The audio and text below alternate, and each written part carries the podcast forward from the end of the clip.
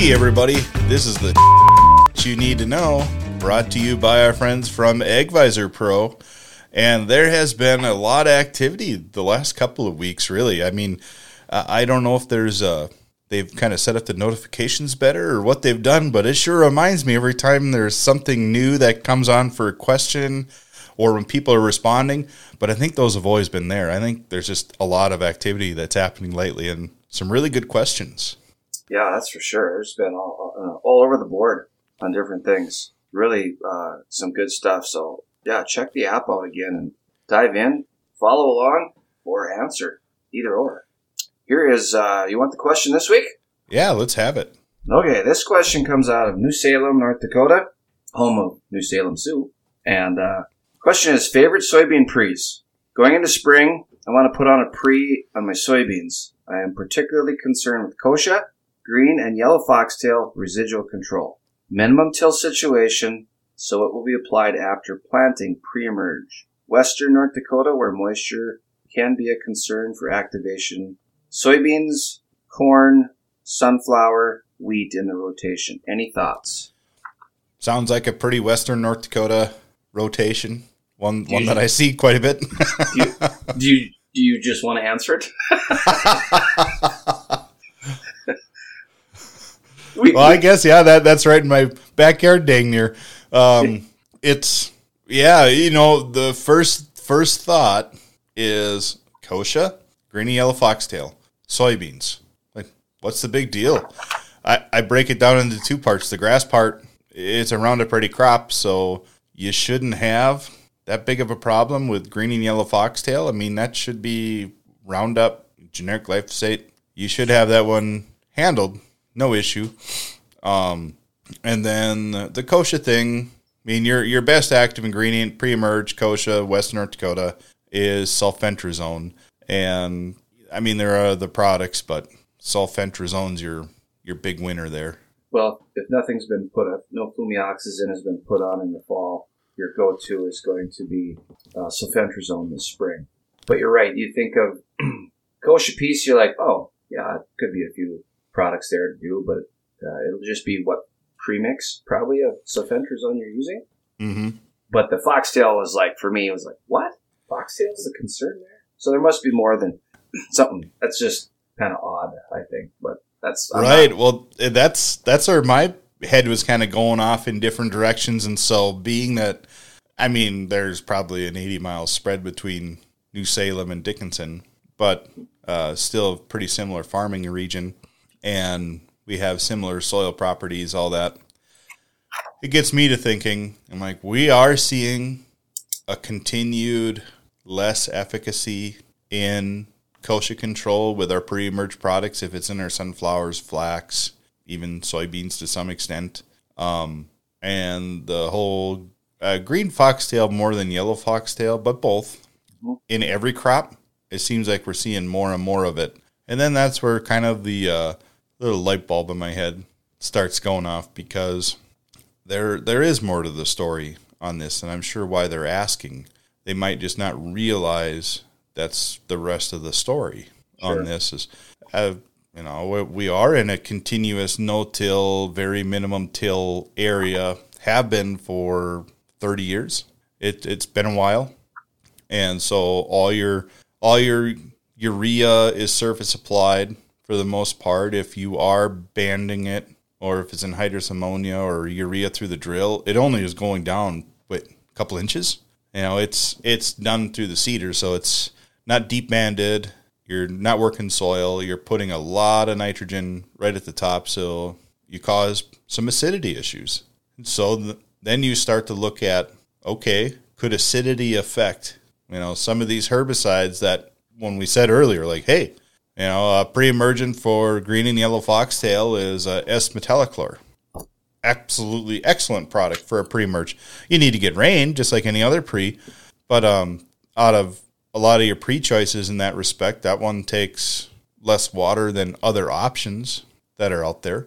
But then again, if you have uh, that low pH, you could see some effect from those herbicides possibly, especially the sulfentrazone part of it back on kochia. So there's there's some excellent resources in uh, a local weed guide for us in North Dakota. So we were just talking about that earlier. So why don't you share some about that? Yeah, this week uh, Kyle and I get the privilege of going down to Fargo, North Dakota. We get to sit in on NDSU Extension's Wild World Weeds Workshop. One of the big things they hand out is their their weed guide, and uh, everybody in agriculture in this state, and and then we have people out of state too, that you can physically get a copy, but you can also access it online. And we're just going through some of the pages when we're getting this question. In that that part of the question, you go to page 100, 101 because there's some breakdown on products. And sulfentrazone has its own little section there talking about pH. So I think that's relevant. Mm-hmm. Um, we products that we mentioned. I mean, right off the bat, were like, uh, yeah, Authority, Elite. Uh, you got uh, Authority Edge. You got some Broad Axe combinations of sulfentrazone and either basically S-metolachlor or pyrosulfone. And they're a little different in that it's probably going to take a little bit more moisture to activate things that are with pyrosulf- pyrosulfone. And, uh, oh, excuse me, pyroxasulfone. Sorry about that. I get, I get that and the other one mixed up. So pyroxasulfone. The Zidua piece. We'll just call it Zidua here. Yeah, let's call it that. Because uh, that, that's the question um, they're asking is, is moisture is a limiting factor, right? So it's, if, mm-hmm. if that's the case, it's, uh, one product is probably going to take a little bit more moisture. Well, then you can flip over to another section on here and it's going to kind of give you, this was in the corn piece and they kind of have a breakdown of some of these grass products. And that's kind of cool too. And this, it's on page 22. So you can kind of go through and like figure some of this out where it takes a little bit more moisture and there's a little bit more residual capability with the pyroxasulfone, then you got to weigh that out. And S-metolachlor is decent, but I think uh, you were finding some data where the half life of that is can be rather short. So it's, right. It's moisture dependent. You got to get a rain in a short period of time, or you're going to go, yeah, that didn't, that didn't look that sharp this year. It didn't look really that good. Right, and so I mean, you're you're hearing us dive down deep into this, but all this information is actually located within the NDSU Weed Control Guide that they publish every year, and they keep updating it. So there's new products and updated information that's in there, and it's especially relevant for us in North Dakota, but it's relevant for just about anywhere that's got a similar cropping system as us. So you can you can utilize this resource as a guide. And, and so, anyways, it it flips back to uh, just what are good pre-emerges for a a soybean, sunflower, wheat, corn rotation, and mm-hmm. particularly to the soybean end of it for weed control. So, uh, you know, yeah, we ran hard on saying, mind you, how we didn't say Spartan Charge or straight Spartan. We we've been referencing combination products. Um, another combination product that would probably sit really good on soybeans, especially in western North Dakota, is an Authority MTZ. Or um, there's actually another product that's out on the market too now uh, uh, from UPL, I believe. That's uh, Preview. Uh, again, sulfentrazone, metribuzin in a combination together. Yep. You can you can find that in the North Dakota Weed Guide. It'll it'll tell you the the products that are in there. But uh, metribuzin gives extra activity on kochia, not great by itself, but in combination with sulfentrazone, it's going to give it that extra edge. And so think of metribuzin like how people use atrazine in corn tank mixes. It's like the extra kicker. By itself, atrazine is eh, not that great, but you add it to a lot of different corn herbicides, and atrazine's pretty good. Well, that's essentially what metribuzin is. It's the equivalent, in my opinion, in the soybean yeah. side of things. Yeah, another combination uh, out there, relatively new, is uh, name wise is Kyber. So mm-hmm. it's uh, it's a premix. Uh, so think of you could, you could think of some stuff this way too. You got flumioxazin, which probably is I would rate behind sulfentrazone, but it also contains metribuzin, which would be a plus mm-hmm. from the from the kochia standpoint. And then it's got the pyroxasulfone in it. So, okay, that's, you got a three way combination product there, which you want multiple modes. You probably got what are the chances it's an extend beam, right? Right. Over the top. So, or it can be in the list. Uh, if you had a Roundup Ready straight to yield type product, yeah, you might want to think about that a little bit. But there's a lot of things to pay attention to. But it's uh, basically what you're getting out here is uh, group 14, group 15 uh, type products on these fields for this unique situation, and then you might spike in a group five metribuzin or metribuzin to enhance some kochia that's the real real problem. You know, and and something to bring up. We we we mentioned the pH thing. We mentioned that that's found in the North Dakota Weed Guide on how pH affects some of these active ingredients. This this is real and needs to be brought up.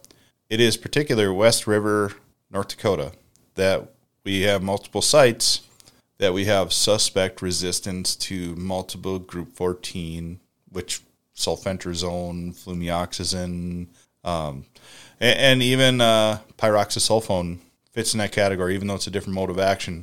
How uh, we're just seeing reduced efficacy on these things. Uh, that's going to be talked about this week at Wild World of Weeds workshop. So that'll be uh, that'll already have happened because this airs the following day. But anyways, we're, we're seeing some legitimate control issues with that, and and I highly suspect that that's soil acidity. So you know, if if you're the one asking this question and you're going, "Hey, knuckleheads, I I know this sulfentrazone thing. I've been using Spartan. Duh, I've been doing these things. It doesn't work." I would ask you if you're taking soil samples, go look back in your records. Go see what your soil pH is go to the North Dakota Weed Guide and start looking.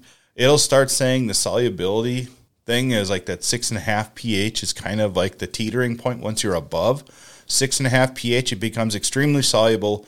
So the chance for uh, crop response and really good efficacy on weeds is great. It doesn't necessarily talk as much about going lower pH, but it becomes less soluble. It's less soluble, how much can that plant really take up? That's that's the question you got to ask yourself. And I bet you if you start to put together on your own farm and situation, you go, what are my soil pHs? Oh, okay. Well, West North Dakota, we do see a lot of six or less on our surface. And I bet you if you took the top two or three inches of soil, which is where your activity layer is going to be, I bet you it's even lower yet just because of how we put down fertilizer on a minimum till situation. So I don't have the answer on how we combat that, but we know how the problem's going, and and we got to do something different to to work on control measures. And you got if you get sunflowers and corn, wheat, uh, else in that rotation, you have a pretty decent rotation to tackle some of the stuff in those crops as well. You're going to be you're going to be asking the same scenario in corn. What mm-hmm. what can I what can I do there? What can I do on my weeds?